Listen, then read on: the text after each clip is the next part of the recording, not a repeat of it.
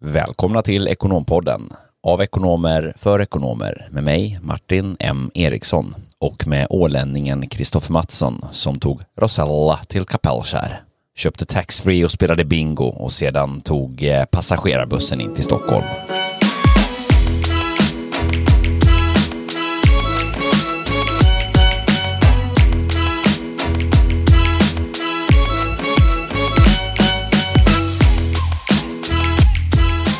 Det gjorde han, ålänningen. Eh, och eh, nu är vi åter i Stockholm efter några, några veckor tänkte jag säga, men ett antal dagar i Åre där vi båda två spenderade vår, eh, vår nyårsafton. Ja, precis. Det gjorde vi. Det var mycket folk i Åre den här, den här, det här året faktiskt.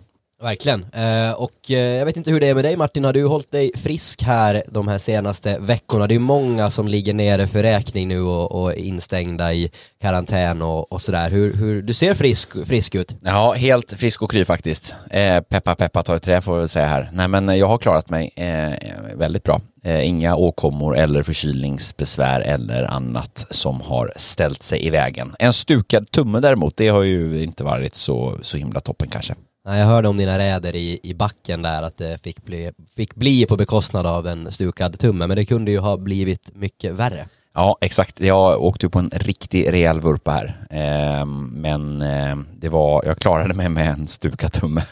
Så att det är jag ju tacksam för, eh, får man väl ändå lov att säga. Ja, vad härligt. Jag har faktiskt också hållit mig frisk. Peppar, peppar, ta i trä, eller vad säger man? Uh, och uh, jag har haft lite så här snuva i fyra, fem veckors tid som inte verkar vilja dra sig över, men jag har tagit lite coronatester och, och sådär, och det har varit negativt, men uh, man hade nästan lite dåligt samvete där under mitt eget nyårsfirande när jag hörde alla mina åländska vänner som var fast uh, karantänade och isolerade på Åland. Uh, jag fick dagsaktuella siffror här, och ungefär tio procent av befolkningen räknar man med att sitter i karantän då. Eh, antingen då smittad eller, eller att man har varit i kontakt med någon som, som har varit positiv för corona. Och jag förstod att incidenstalet där man räknade hur många, som, hur många nya coronafall per dag sett i sin, till, till antalet invånare, så låg på, um, Åland var i topp vet jag, i linje med typ Andorra eh, och toppade de listorna. Jag tror det var typ så här fem tusen per hundra tusen, och, och motsvarande Sverige har väl åttahundra eller niohundra någonting. Så det, det, ja, det går fort. Ja, det gör det. Eh, och tio procent är ju ganska, det är ändå en hyfsat, alltså, relativt sett väldigt stor del. Det är ju många i sett till totalantalet. Verkligen, Verkligen. Och då ska ju sägas att många av dem eh, har ju inte uppvisat något symptom eller har varit sjuka heller för den delen, men man är ju tvungen att sitta av sin karantänstid då, eh, i vilket fall så att säga. Ja, de är hårda på Åland. De är hårda på, på Åland, så är det. Mycket finsk eh, rakarör och tydliga puckar. Raukarör som man säger på Gotland. Raukarör. Men du, i övrigt då, vi har ett nytt ja. år, ett tjugo tjugotvå, nytt år, nya vanor kanske man kan tänka. Ja. Eh, vad, har du, vad har du grejat med de här första dagarna på året? Jag, eh, nej men jag har ju faktiskt grejat med att ladda batterierna och åka massa skidor. Eh, egentligen. Jag jobbade några dagar här i början precis på året och sen var jag ledig igen. Så det har ändå blivit ett, ett antal skiddagar, mycket frisk luft och eh, många härliga åk. Det går ju att åka utför med stukad tumme, det är inga konstigheter. Man använder inte tummen så mycket i, i skidåkning. Eh, utförsåkning, så att det har gått väldigt, väldigt bra. Eh, men eh, inga nyårsluften i år faktiskt. Jag eh, håller mig till eh, mina andra eh, planer och strategier. Ja, precis. För många brukar ju året börjar med att man ställer upp massa nya eh, mål och, och, och sådär, och man ser att alla gym är fullsprängda med folk sådär första veckan i första andra veckan i januari, och sen så brukar det glesa ner där när februari börjar. Men, eh, nej, men själv har jag väl heller inga uttalade nyårslöften eller så. Det är väl snarare så här, det finns många saker man borde göra mer av och många saker man borde göra lite mindre av. Mm, just det. Nej, men jag, om inte jag minns fel här, så var det väl senast för några timmar sedan tidigare idag som du skröt om hur många träningspass du hade gjort i det nya året och att du nu i ditt nya liv varken äter godis eller bullar. Exakt. Och nu men det har ingenting med nyår att göra antar jag. Nej, precis. Nu spelar vi in den tionde januari, så vi är tio dagar in på det nya året. Jag har hunnit med sex träningspass redan, så det är ju mer än vad jag gjorde hela eh, fjärde kvartalet här tjugohundratjugoett. Ja, det är... Och där har vi väl lite med i ett nötskal. Eh, vi ska komma in på det lite senare och prata lite vanor och, och sådär, vad man kan tänka, eh, tänka på. Men just en av de här grejerna är, som man brukar prata om, att ja, man börjar i små steg, och det här är ju verkligen tusen procent då. Eh, och Men man kanske kunde börja med att göra ett vadlyft varje gång man borstar tänderna till exempel, istället för att liksom köra ett maraton. Mm, exakt, det är det där med att stega upp, eh, minst sagt, hur du får det hållbart. Men det ska vi prata mer om idag. Eh, Verkligen, men jag kan berätta om några bra grejer som jag redan har börjat implementera, förutom då, eh, vad heter det nu, att jag har gått till gymmet så många gånger. Jag har även börjat läsa böcker, eller jag ska börja läsa en bok egentligen. Och det var faktiskt den boken som du refererade till här tidigare i, i podden, den här en procent-metoden och Atomic Habits. Så vi tänkte att vi skulle prata lite om, om det med vanebildningar eh, senare här. Men, men bara det för mig, att sitta ner en timme innan läggdags, lägga undan telefonen och läsa några böcker ur en bok för att få lite frid innan man ska gå och lägga sig. Bara det är ju ett stort steg framåt. Några böcker ur en bok. Exakt, exakt. Så nu tar jag tacksamt emot. Nu ska jag bli en sån här bokslukerska eller slukare som ja, tar, tar, till, tar, tar till sig ny kunskap. Så jag skulle gärna ta lite tips om du har några bra böcker. Ja, du menar några sidor ur en bok? Ja, vi börjar där. Ja, ja, det är bra. Eh, nej, men det är ju glädjande faktiskt att höra eh, att, du, eh, att du har kommit in på det spåret. Det är ju minst sagt så, eh, det finns ju otroligt mycket kunskap att hämta. Jag satt eh, själv här i skidliften eh, i Åre nu de här dagarna. Och jag åkte med, med eh, några vänner då, eh, några dagar och... Eh, Då satt vi och konstaterade just det här med hur mycket kunskap det finns tillgängligt. Och anledningen till att vi kom in på det var just att jag tipsade om en, det finns en YouTube-kanal som lär ut då alpin utförsåkning, teorierna i det och massa instruktionsvideos på massa olika nivåer, och där de på ett extremt strukturerat pedagogiskt sätt går igenom allt ifrån i princip ingångs- och nybörjarnivå till, till väldigt, väldigt avancerad skidåkning. Eh, och det är ju fullt tillgängligt allting för vem som helst att titta på och ta till sig den kunskapen. Och samma gäller ju i princip vilket område man, man än vill i livet, eh, så finns det idag inte bara böcker utan också poddar, ljudböcker, eh, det finns eh, YouTube-kanaler och andra eh, onlinekurser och liknande som man kan tillgå. Så att det är ju verkligen ett hett tips. Men jag, jag lovar att återkomma med lite nya tips. Jag är ju på lite nya böcker här. Jag sitter ju med Principles just nu av eh, Ray Dalio eh, som, jag, som släpptes då tjugo arton, tror jag boken kom, eh, som jag är inne i just nu, som är riktigt spännande.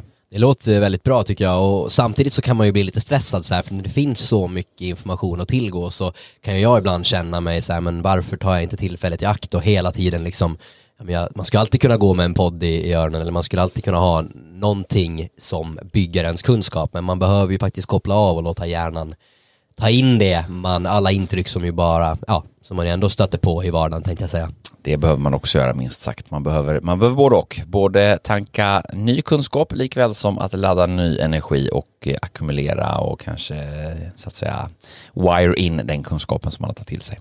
Så är det. Och eh, vi kan hoppa vidare då. Nytt år, nya vanor var vi lite inne på. Under det nya året och januari, det brukar ju också innebära bokslut för väldigt, väldigt många, och generellt att man ska tillbaka till... till arbetsplatsen, till sina kollegor, och man ska börja köra igång igen på allvar, och så har man ju den här pressen att ja, men jag ska åka till gymmet också, men så vill jag liksom få klart de här arbetsuppgifterna. Så vi kommer prata lite om time management idag och, och lite tips och, och knep och, och tankar kring hur man kan jobba och vilka metoder man kan använda för att kanske bli lite effektivare i sitt arbete. Jag menar, de flesta skulle man ju vilja hävda att strävar efter ett liv utan stress och liksom ha någon harmoni mellan mellan jobb, familj och, och vänner, eller vad, vad, vad tror du? Hur ska man navigera sig genom livets alla val för att hitta ja. den här drivkraften och, och bli den bästa? Mm. Dygnets tjugofyra timmar har ju alla. Tid är ju en sån här resurs som, som ju eh, är väldigt jämställd mellan alla människor eh, och eh, som ju faktiskt är den enda varan som vi alla har lika mycket av, och eh, som också är begränsad och som är svår att köpa mer. Eh, så eh, det är ett superspännande ämne just, ja, men både hur man planerar för att få saker gjort, men också kanske hur man prioriterar för att göra rätt saker. Och vad är egentligen rätt saker? Vad kan man välja? Vad bör man välja bort? Och hur ska man tänka, resonera och förhålla sig till det här? Och när man väl har bestämt sig för att göra en förändring, kanske prioritera någonting, hur gör man då för att säkerställa att man lyckas med att, att förändra sina beteenden för att då få in nya, nya handlingar och nya vanor i sitt liv? Så att det är ett superspännande ämne som ligger oss båda varmt om hjärtat och som vi ska resonera och bolla lite grann om idag, minst sagt. Vad tycker du själv är bland det mest utmanande på det här området, Kristoffer? Uh, ja, alltså det är ju time management i, i sig, alltså prioritera sin arbetsdag, prioritera arbetsuppgifterna. Uh, det är ju det är någonting man, eller man ska vi säga, jag uh, försöker jobba med hela tiden, och jag borde väl kanske bli bättre på att hitta en, en struktur för när jag gör vissa, vissa saker, för annars så blir det lätt det här att man, man gör det som man vet att man måste göra, till exempel, men om jag inte gör det här så kommer det att märkas, för då, då blir kollegan lidandes till exempel, men de här punkterna skjuter jag på tills imorgon och så kanske de aldrig blir gjorda. Och jag har lite teori kring, kring det här faktiskt, och jag bollade det här med en annan god, god vän, och eh, det kan ju låta lite sådär, vi, vi som alltid skjuter och gör allting i sista sekund, men jag tror faktiskt att det kan ha, jag tittar tillbaka på min uppväxt, och jag hade ju alltid ganska enkelt för mig i skolan och sådär, och det gjorde ju att jag aldrig var tvungen att liksom jobba fram någon riktig sån här studiedisciplin eller ett, ett, sätt, ett strukturerat sätt att, att läsa, utan man, man var liksom, man pluggade på en tenta för att lära sig till den tentan, och man hade egentligen ingen riktig struktur för hur man gjorde det, men ändå så lyckades man traggla sig igenom på ett ändå förhållandevis ganska bra sätt, och, och då blev det, tror jag, det där tror jag har präglat hela min uppväxt och min syn på det här, att när man ska göra saker så har man en så här, undermedvetet en, en tanke om att ja, men det brukar ändå lösa sig på ett eller annat sätt, och där hade man ju önskat att man hade en mer utpräglad, disciplinerat sätt att, att göra och strukturera upp saker. Jag tror ju att alla skulle må bättre av lite struktur och rutin i, i, i vardagen. Inte minst jag själv, som ju tycker att jag är ganska är lite för spontan och, och, och sådär ibland. Vad, vad, vad, vad tror du?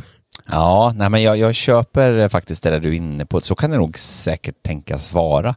Det är kanske inte hela förklaringen, men, men, men med all sannolikhet en, en del av den i alla fall, eh, som du är inne på. Hur var, hur var du när, när du studerade, tänkte jag säga? Hade du, var du ett läshuvud? Ja, men jag kan ju bli det tycker det är beundransvärt de som, som läser till läkare och, och ja, jurister och sådär, hur man sitter liksom och matar perm till perm. Jag menar, jag är ju ganska dålig på att läsa böcker i, i övrigt. Det är ju det här nya jag implementerat nu tjugo tjugotvå då, som jag ska bli en expert på, men, men jag tycker ju inte liksom om att, att sitta och tappa, tappa lätt fokus liksom. Ja, det är då så mycket annat kul för dig. Nej, men jag tror att för min egen del så, så var det ju jag var ganska strukturerad. Jag var nästan mer strukturerad då faktiskt. Eh, eller mer planerande då.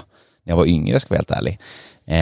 Eh, och eh, anledningen när jag pluggade minns jag väl, det var ju att jag, jag, jag jobbade ganska mycket också.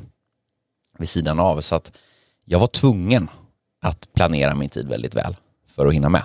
Eh, det var, jag, var, jag var mer tvungen att göra det då än vad jag kanske är idag.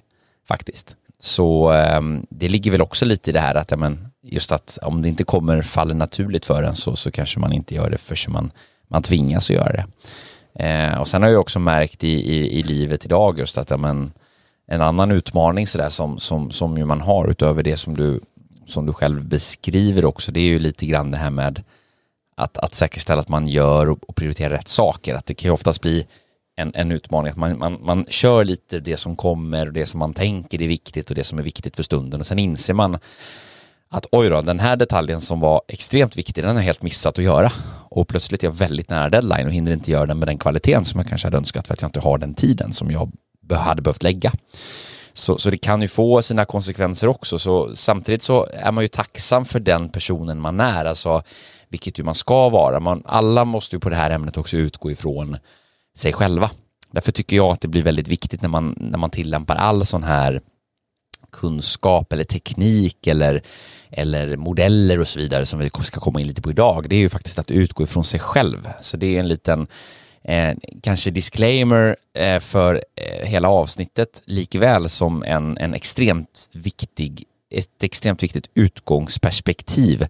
Att förstå att är man en väldigt strukturerad, planerande person så kanske man behöver tillämpa de här teknikerna utifrån ett annat ingångsvärd, att man kanske behöver bli, få utrymme för att bli mer spontan och tvärtom. Så att, det är Martin så att... försöker säga här att vi är två slarvers, så vi kanske har ett litet annorlunda perspektiv på det här än, än någon som är väldigt inrutad och har väldigt bra uppsatta strukturer och, och rutiner för, för de här typen av saker. Ja, tala för dig själv här nu. Men, men, nej, men slarvers i den bemärkelsen att, att det, som är, alltså det som är viktigt att ha koll på har, har både du och jag stenkoll på. Så är det ju. Men sådant som som vi ska göra själva kanske ofta hamnar på någon form av, ja, man, man tar det lite och, och hanterar det som sagt löpande. Och, och där är som jag beskriver just att jag kan ofta uppleva att det kanske blir att man, att man känner att man, man inte får den tiden man hade behövt. Ehm, och då tänker man att ja, men nu kommer det saker i vägen. Ja, fast det kommer alltid saker i vägen. Man kan väl i alla fall enas om att den här liksom, problematiken när det kommer till att prioritera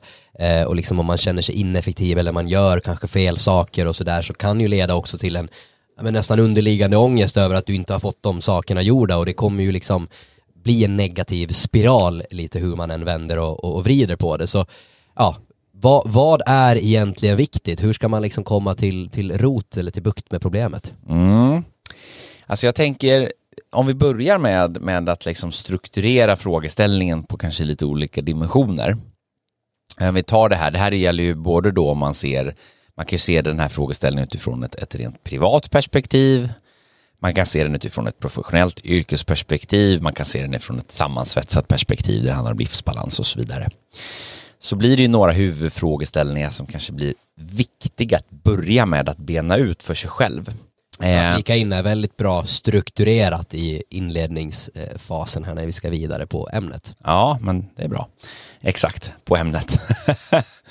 Och då tänker jag, om man börjar med att tydligt definiera någonstans, återigen, jag har ju varit inne på det tidigare, men sitt syfte, varför finns man till i just den här situationen? Vad är det egentligen som är det viktiga med min existens i just den här punkten? Då tar vi exempelvis då ett arbete, så måste man ju förstå att olika tjänster, olika arbeten har olika mål. Jobbar du till exempel i en roll där du hanterar mycket projektledning och jobbar extremt mycket i team, då kan ju din vardag präglas mycket av ad hoc-uppgifter som kommer från höger och vänster och behöver supportera andra. Det kan, den kan präglas av mycket eh, stöd och råd till andra personer där du egentligen kanske inte vet hur din arbetsdag ser ut om två dagar därför att du helt enkelt inte vet vad dina kollegor kommer stöta på för utmaningar eller vad det nu må vara. Jobbar vi till exempel motsatsen då till en väldigt individualistisk roll där du kanske har ett stort eget ansvar för dina arbetsuppgifter och inte är så stort beroende av andra människor för att utföra ditt jobb,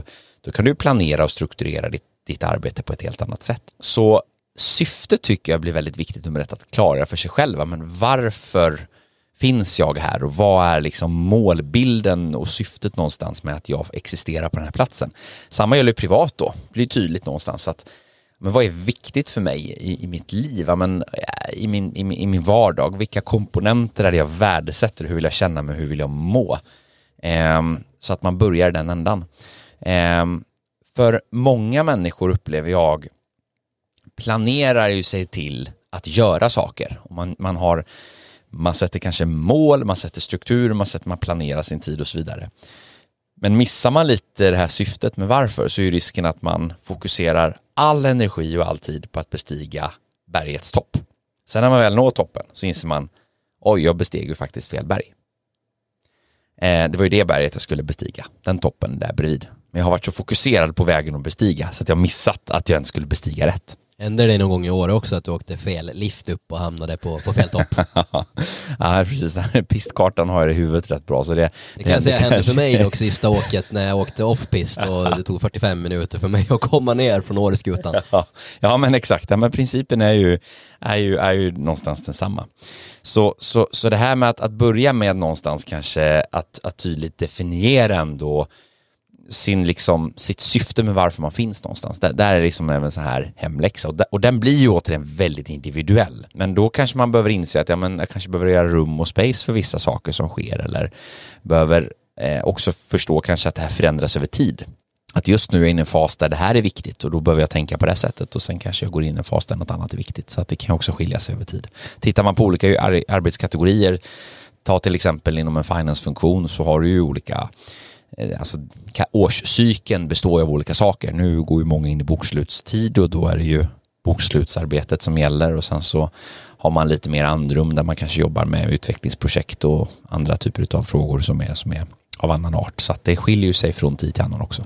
Precis, och där sen tänkte vi komma in då på en, lite konkreta hjälpmedel som man kan använda sig av då när det till exempel är bokslutstider och man kanske behöver prioritera vad som faktiskt är brådskande och vad som är mindre brådskande. Det här med att sätta mål då, det kan vi också komma in lite på utmaningarna med, tycker jag. Vad, vad, vad har du för take på det där?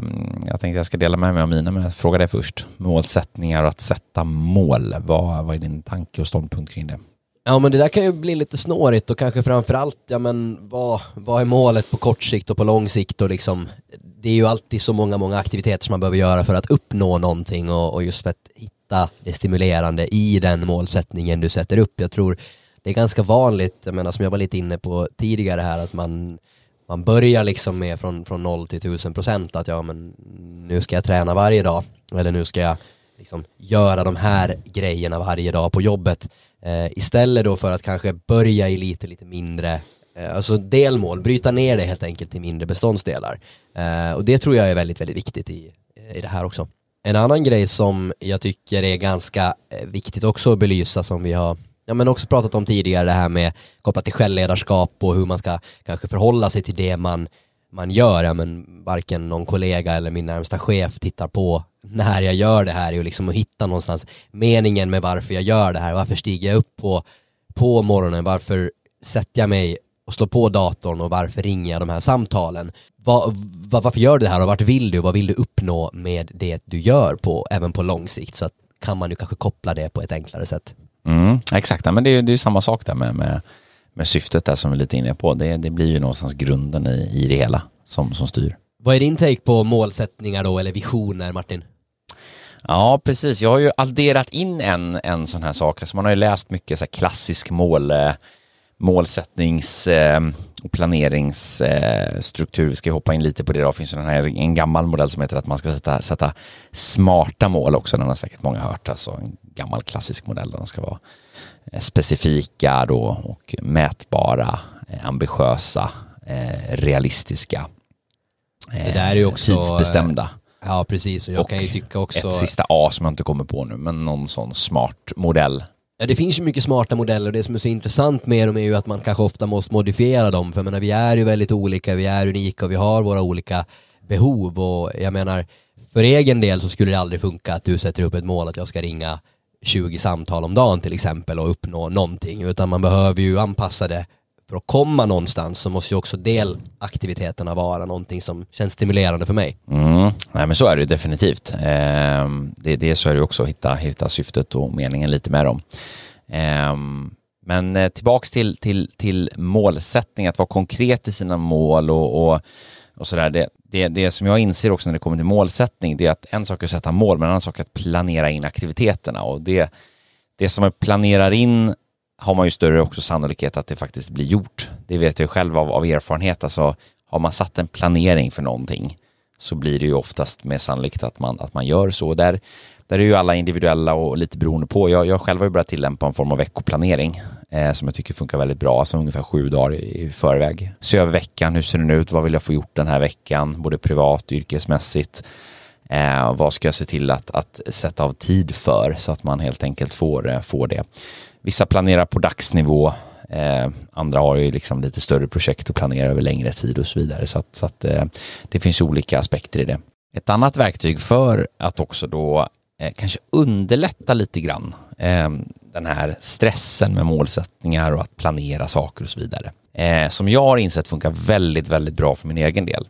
Eh, och som kanske funkar bra också för personer som är antingen väldigt spontana och, och som du då, alltså väldigt gillar att gå lite på känslan, och som kanske också funkar för människor som behöver träna sig på att, att sätta färre mål, det vill säga man är för planerande, man är för strukturerad och kanske behöver luckra upp sitt tänkande lite och, och eh, bli lite mer eh, open-minded och spontan, är att jobba med eh, visionsstyrning istället.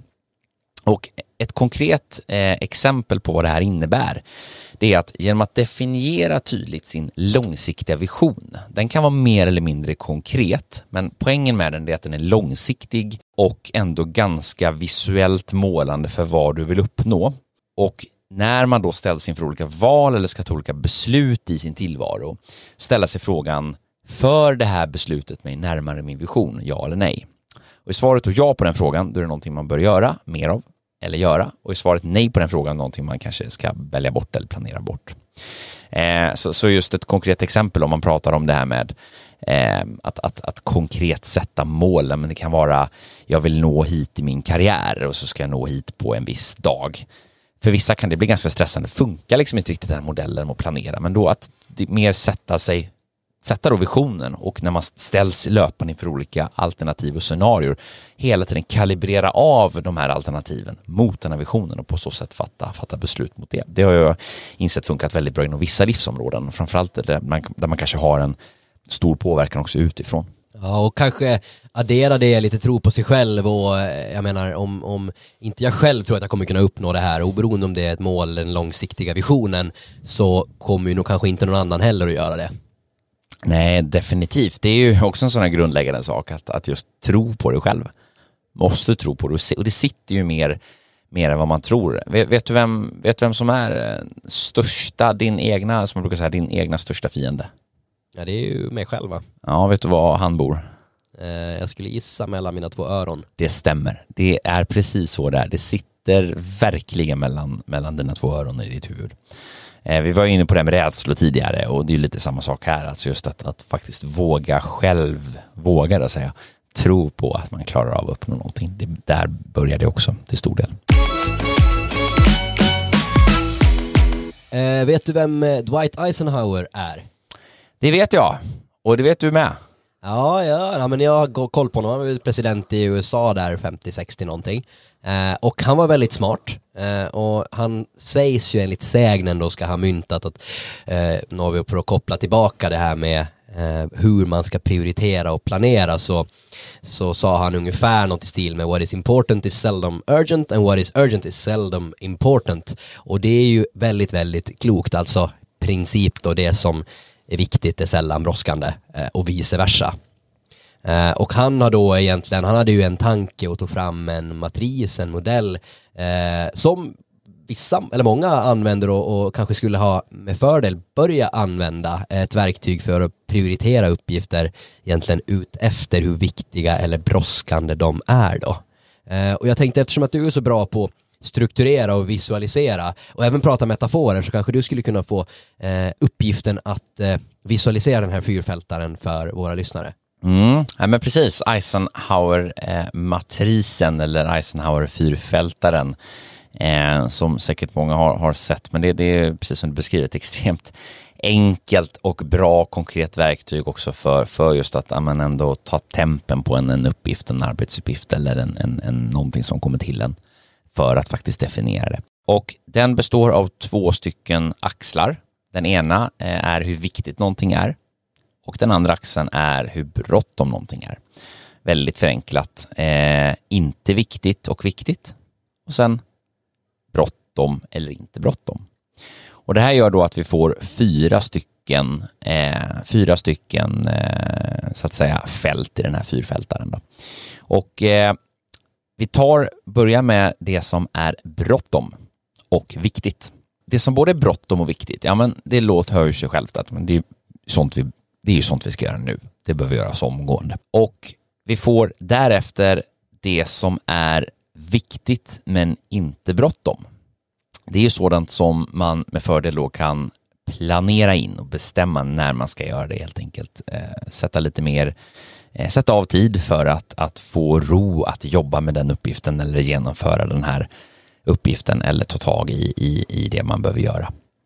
Eh, så en viktig uppgift men som inte är brådskande. Sen har vi då den tredje kategorin, eh, sådant som är bråttom men inte viktigt. Eh, och det är en typisk sådan kategori av, av, av tidstjuvar, sådant som kommer till en ganska plötsligt. Det kommer in ett mejl, det kommer in en fråga, någon ringer, någon rycker tag i en. eh, med någonting som man ska göra, om någon behöver svar på, någon behöver hjälp med eller vad det nu må vara. Och, och det är en sådan där kategori av, av, av eh, tidstjuvar där man kan fundera lite grann på, men hur kommer det sig att de här kommer hela tiden? Hur kan jag göra för att minska den här kategorin av, av inkommande? Eh, är det som så att jag har varit otydlig kanske med en instruktion till mina kollegor som gör att de behöver fråga mig för att stämma av för att jag har varit otydlig? Eh, är det någon, någon annan typ utav, av eh, process som kan förbättras eller finjusteras? Jag kanske kan plocka bort mig själv, är en onödig flaskhals någonstans i den processen? Eller har jag för mycket kontrollbehov som gör att människor kommer och frågar mig för att stämma av och, och, och eh, eh, att de helt enkelt inte vågar utan att fråga mig? Eller är det som så att de eh, kommer till mig för att jag alltid är så snäll och alltid hjälper till och alltid är den som har svar på alla frågor? Eh, vad är det som gör att den här kategorin fylls upp? För där har vi en tydlig kategori som, som är helt enkelt mycket tidstjuvar som man kan försöka titta på. Hur kan jag minska och få bort den här? Och där är vi ju alla olika, som vi varit inne på tidigare. Jag personligen har ju kontrollbehov och du borde bli bättre på att delegera. Ja, ja men lite så. Jag har inga kontrollbehov men, men jobbar mycket med delegeringen och det, det har jag kommit långt med. Eh, och, och det är ju verkligen tack vare att man inser just det här att men, Här, här behövs inte jag. Här är jag onödig. Det är bättre att jag, att jag släpper det helt och hållet. Eh, men det är sådant som fortfarande behöver göras. Alltså den här kategorin är ju viktig fortfarande på det sättet att vi säger bråttom men inte viktigt. Ja, men för någon annan är det viktigt. Men det kanske inte är viktigt för mig. Så för helheten kanske det här ändå är viktigt. Men det är inte viktigt för mig. Eh, men det behöver ändå göras skyndsamt. Och, och då blir det just en sådan, en sådan kategori att fundera på. Hur kan jag själv koppla ur mig så mycket som möjligt från det? Hur kan jag göra så att det här inte hamnar på mitt bord, att det inte kommer till mig? Eh, eller helt enkelt bli duktig på att säga nej. Eller sätta tidsbegränsningar eller vad det nu må vara. Sen har vi den fjärde då, den man ska undvika. Ja, exakt. Det är ju det som varken är viktigt eller bråttom. Och krasst sett är arbetsuppgifter man kan dumpa. Eller saker som man inte behöver göra helt enkelt. Det, och det kan ju fluktuera över tid. Det kan ju vara en fråga som idag är varken viktig eller bråttom. Men den förändras. Imorgon blir den viktig. Och bråttom kanske. Ja, det är inte så troligt att det kanske skiftar så fort. Men principen är ju så här att, att, att eh, frågor och arbetsuppgifter eller vad det nu må vara kan ju, kan ju flyttas mellan de här. Men som sagt, fyra stycken fält. En axel med viktigt. Där det är viktigt eller inte viktigt. En axel med bråttom. Där det är bråttom eller inte bråttom. Och då får vi de här fyra stycken kategorierna.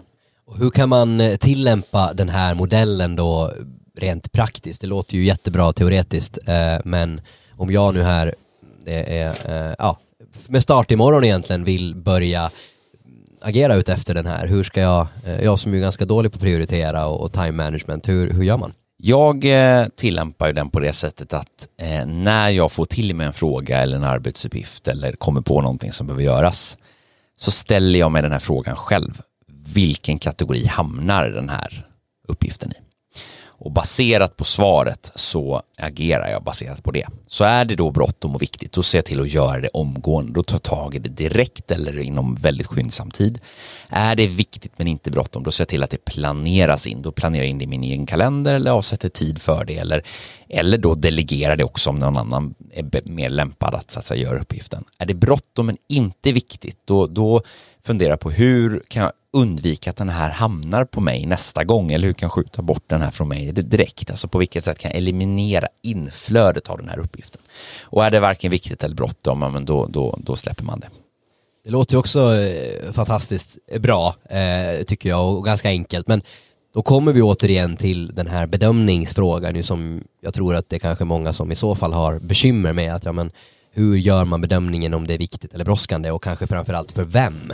Ja, men, men det är ju att träna sig på ställa. Alltså det du tränar blir du bra på. Det, det, så är det ju. Alltså det, det är ju samma princip här, att du behöver ju träna dig på att ställa frågan. För att min upplevelse är att de flesta människor, inklusive jag själv, det har jag ju själv alltså insett ganska många gånger när jag sitter och gör någonting. Men varför sitter jag och gör det här? Det här är till för ju inget värde överhuvudtaget till någon. Sitter alltså med en, en kategori fyra-fråga bara för att någon har stressat upp mig med den här frågan. Och det visar sig att den är varken viktig eller brådskande. Och så sitter jag ändå och gör den för att jag agerar helt enkelt på, eh, på infall utifrån. Så, så att det, det jag tränar sig nummer ett på att ställa sig frågan.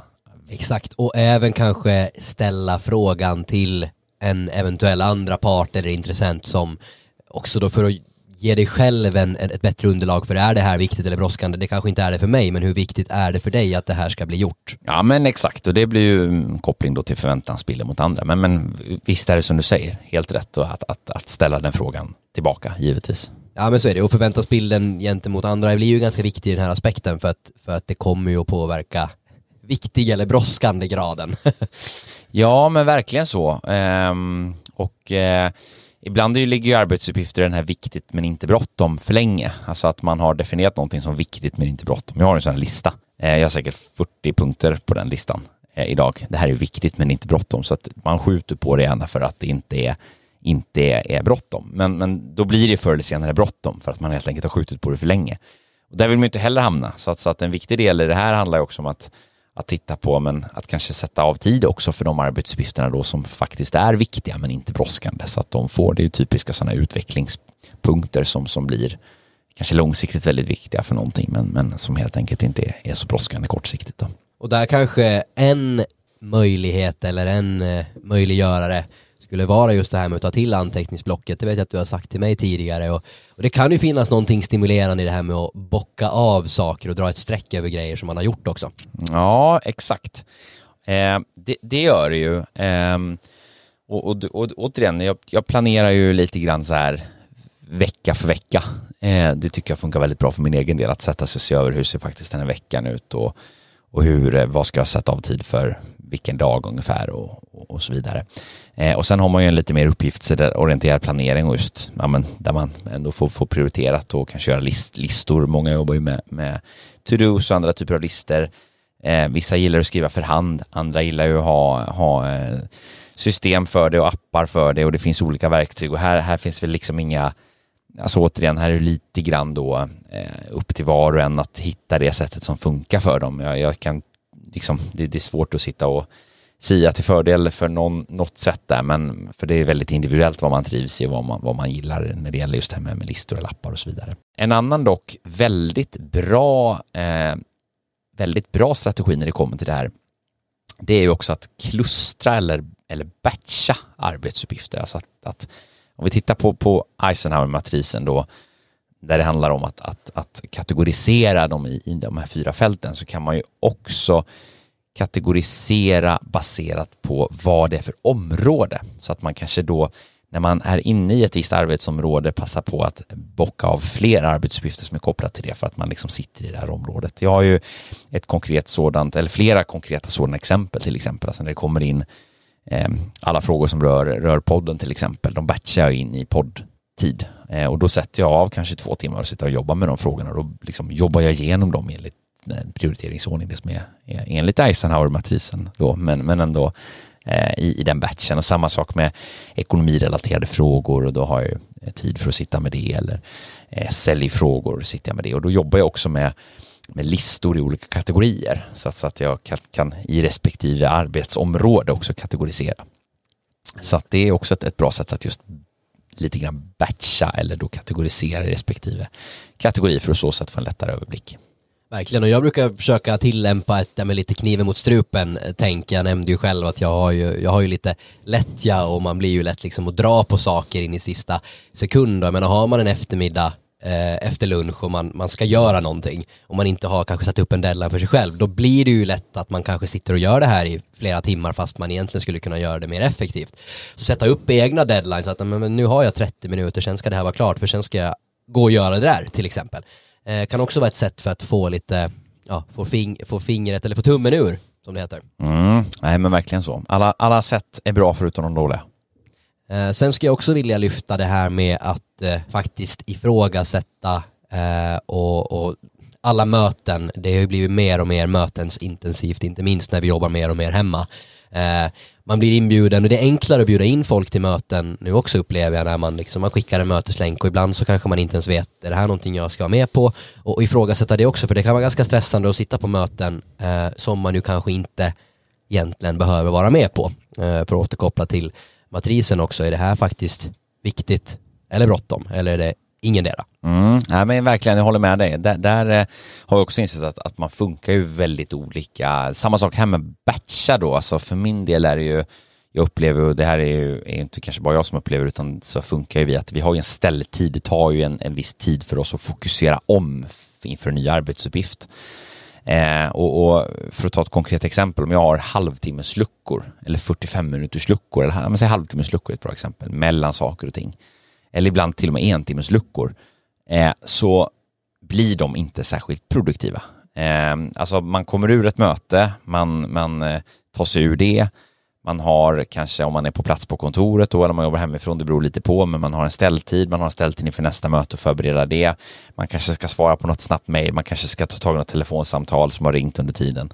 Eh, och sen när det är klart så har man en del tid att komma igång med en arbetsuppgift som man knappt hinner komma igång med innan det då är dags att gå in i nästa. Så för att få den här fokuserade tiden och faktiskt jobba med vissa uppgifter, så är jag insett att jag behöver blocka tid. Alltså blocka tid, jag får faktiskt sitta ostört.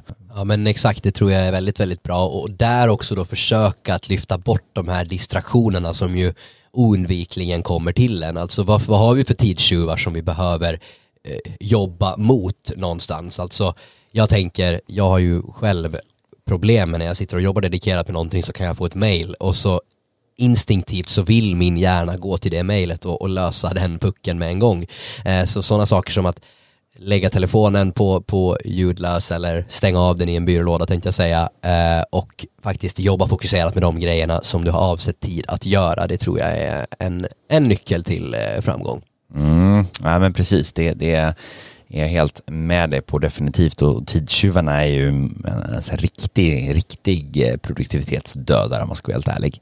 Vi sitter ju, vi lever i en värld idag som, som kallar på kallar på vår uppmärksamhet hela, hela tiden på olika sätt. Verkligen, det finns ju, om jag inte ljuger allt för mycket, också forskning på att bara liksom det undermedvetna att du har telefonen i fickan med massa sociala appar och grejer som du kan gå in på tar fokus från dig när du arbetar, snarare om du skulle stänga av den och lägga den i ett annat rum. Sen kanske inte det alltid är praktiskt genomförbart med tanke på att du kanske behöver vara uppkopplad och, och vara tillgänglig för samtal och sådär, men, men man, man, man förstår ju verkligen vikten av att du, ditt fokus dras eh, från det du faktiskt håller på med. Mm.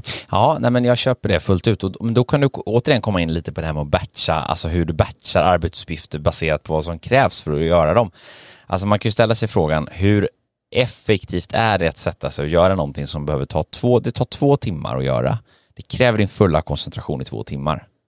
Jag har ju suttit med sådana arbetsuppgifter som det slutar med att de tar en hel dag.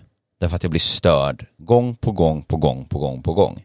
Och sen är arbetsdagen slut och jag, då är jag klar. Då har det tagit åtta, tio timmar istället. Eh, och sen så kan jag fundera på hur pass effektivt det har varit och hela tiden switcha för att komma tillbaka. Så det som egentligen skulle ta två timmar, det har tagit kanske fem timmars effektiv tid för att jag har varit tvungen att hela tiden ställa om. Så hitta också den här strukturen på dagarna. Men hur planerar jag vad? Jag har ju till exempel insett att innan klockan nio på morgonen så är ju det oftast väldigt lugnt. Eh, att, att sitta om arbetsuppgifter som kräver full koncentration den första tiden på, på, på dagen, det funkar ju också för mig väldigt bra. Därför att då, då är det ingen annan som stör. Då kanske jag inte behöver sitta och svara på korta mejl. Därför att det kan jag göra mellan varven när folk ringer mig under dagen. Medan sånt som kräver min fulla koncentration, det ska jag kanske fokusera på att göra eh, på tider där, där jag helt enkelt inte blir störd. Jag har ju till exempel utnyttjat mycket tågresor genom åren för, för sånt här. Alltså där jag medvetet då har låtit bli att boka möten och blocka mig själv att nu sitter jag på tåg. Jag har ändå kass internet upp, eller kass telefontäckning, så det är knappt någon idé att prata i telefon, utan då kan man sitta fokuserat med, med sådana uppgifter. Verkligen, och bara för att addera då, jag menar belöningar är alltid bra och vår hjärna gillar att be- bli belönade. Jag menar, har man suttit och dedikerat på tåget eller på arbetsplatsen och gjort de här grejerna i två timmar, ja men unna dig åka och träna eller ta en kopp kaffe och en fika. Eller läs på dina sociala medier vem som har gillat dina bilder på Instagram, så får du ju någonstans en belöning för att du då har hållit dig från det eh, när du väl gjorde arbetsuppgifterna. Ja, men bra, Kristoffer. Spännande verkligen resonemang på de här, de här frågorna. Eh, för att ta ett lite helhetsperspektiv igen då, om man ska eh, fråga dig lite grann, det här med livsbalans och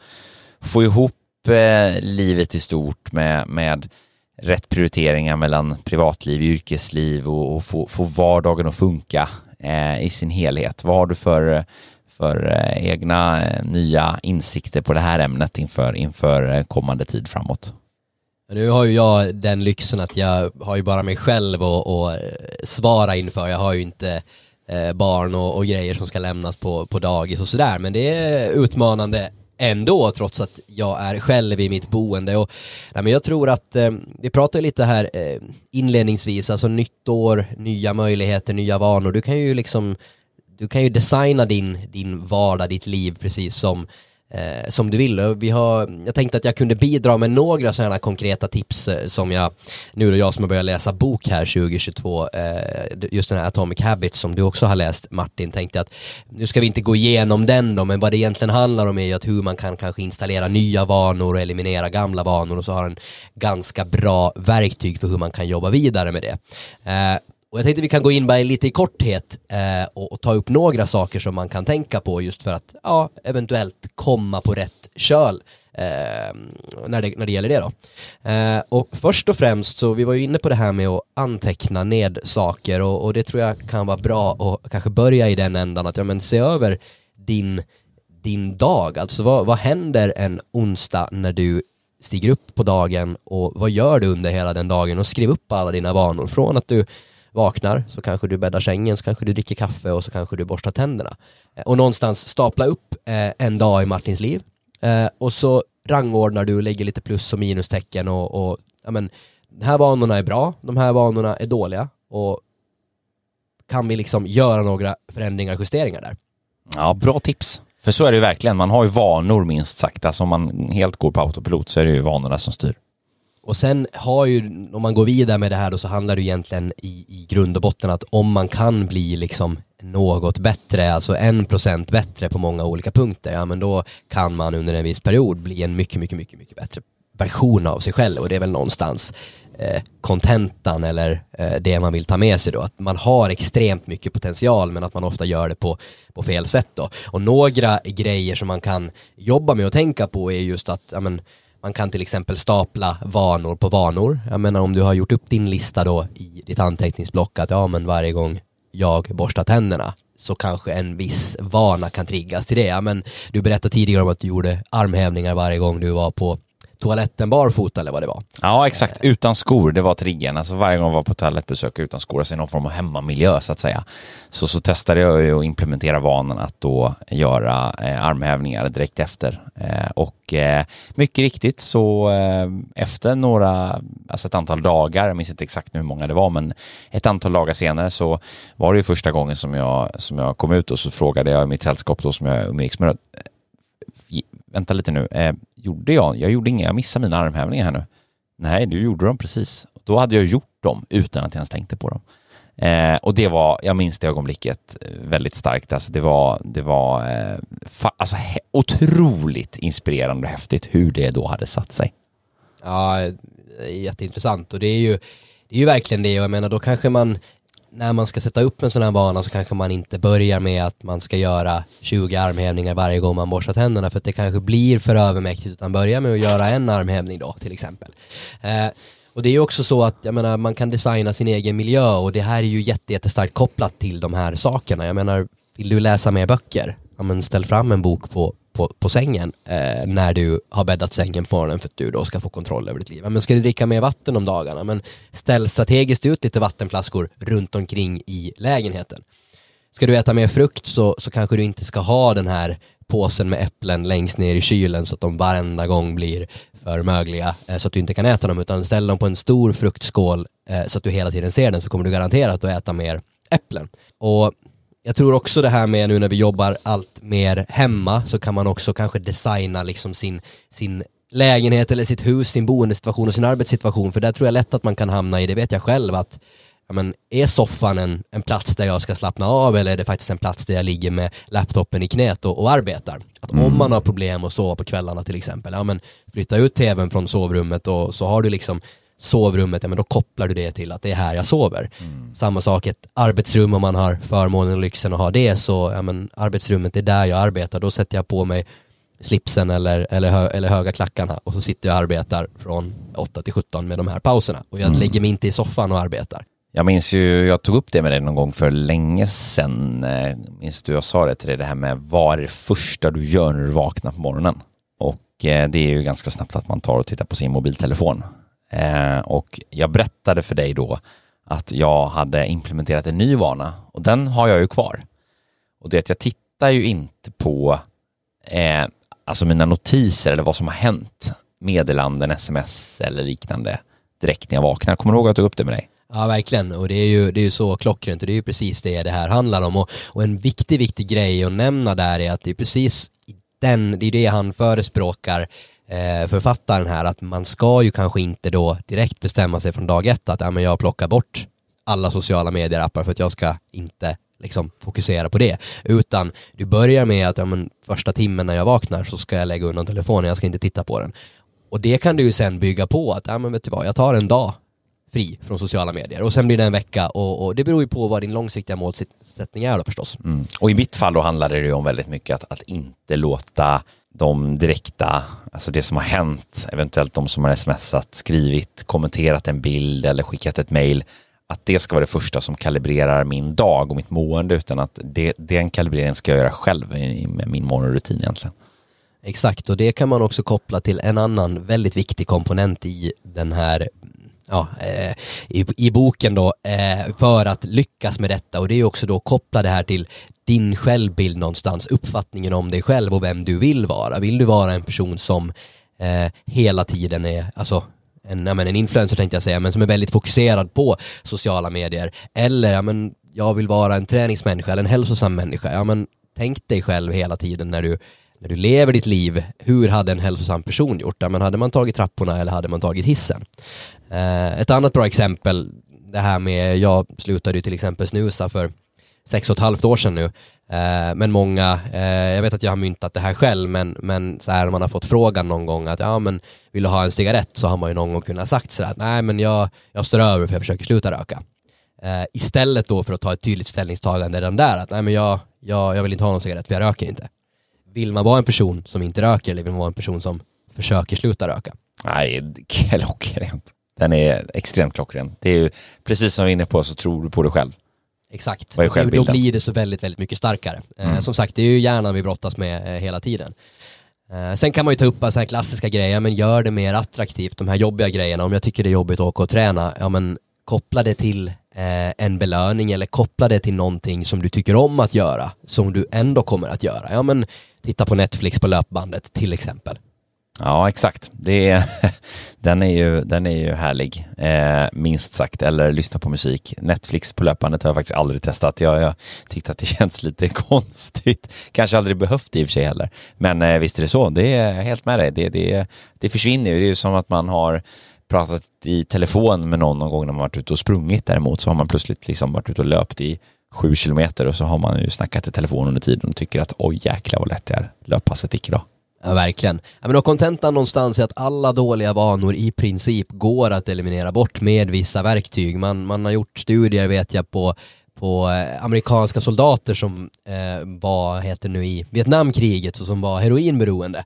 Eh, och just när de kom från, alltså hem från kriget till sina familjer, hur snabbt det avtog för att man hade ändrat den dramatiska och drastiska miljön som ju var naturlig liksom under krigstiden. Det som triggar beroendet helt enkelt. Exakt. Eh, och att så, så liten andel av dem faktiskt har fortsatt med sitt beroende när de väl har kommit tillbaka till hemmet.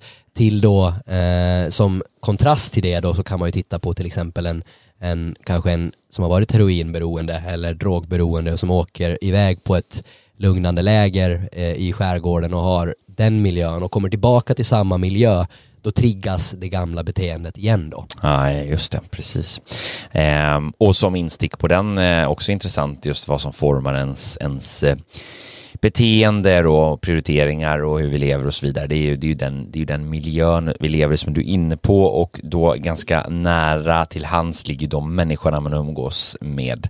Det är ju också intressant, forskning säger ju att eh, du är, eh, eller talesätt också för den delen, men det stöds mycket av, av olika forsknings, eh, forsknings eh, experiment som gjorts då, att du är ett, ett snitt av de tio personer du umgås mest med. Alltså du, du är hälsosam, ett hälsosamt snitt av de tio du umgås mest med, ekonomiskt sett ett snitt av dem, personlighetsmässigt ett snitt av dem, etc, etc, etc. Och det är just det här med att vi, vi präglas så mycket av vår miljö, att de människorna vi har runt om oss, att, att, också att aktivt välja då, men vilka är det jag vill ha runt omkring mig? Nu tittar vi på en arbetsplats till exempel, hur, hur är den kollegiala stämningen, hur är kulturen på det här bolaget och vad vill jag utvecklas mot, och lika så privat, vilka vänner vill jag umgås med och vilka vill jag hänga med och hur påverkar och präglar det mig? Är det soffpotatisarna eller träningsgänget, för att ta ett konkret exempel? Sen kan man ju ha både också, klart, och det förespråkar jag mycket, att ha en blandning i livet och olika saker, men, men att förstå det just att, att, att miljön sätter en väldig påverkan. Exakt, och vem du vill vara, din, din självbild och din uppfattning och hur du vill att andra ska uppfatta dig också. Eh, jättebra, som sagt, eh, som vi var inne på tidigare, använd de hjälpmedel som finns också. Jag menar, eh, jag till exempel nu jag menar, har ju lite mikro eh, bestämt mig för att jag ska dricka mer vatten, och, och hur ska jag kunna göra det? Jo, men man kan ju lägga en påminnelse på telefonen, men jag har min sån här Apple Watch, och varje gång, jag har ju ställt in visst antal Eh, när, jag tror det kommer tolv timmar om dagen som jag ska stå upp, och då kommer det en påminnelse med jämna mellanrum under dagen att ställ dig upp, och varje gång den här ställ dig upp kommer, men då har jag försökt trigga det till att ta ett glas vatten. Nu har inte jag implementerat det här så mycket mer än en, en och en halv vecka, men eh, låt oss se hur, hur det går. Det får vi följa med spänning, om det blir så att jag dricker mer vatten om dagarna. Du ser, du börjar redan implementera kunskapen. Fantastiskt. Kul att du är inne på den här boken också, Kristoffer. Det glädjer mig. Jag minns den väl när jag läste den. Jag ska kanske läsa om den här snart igen. Den, den är riktigt, riktigt bra.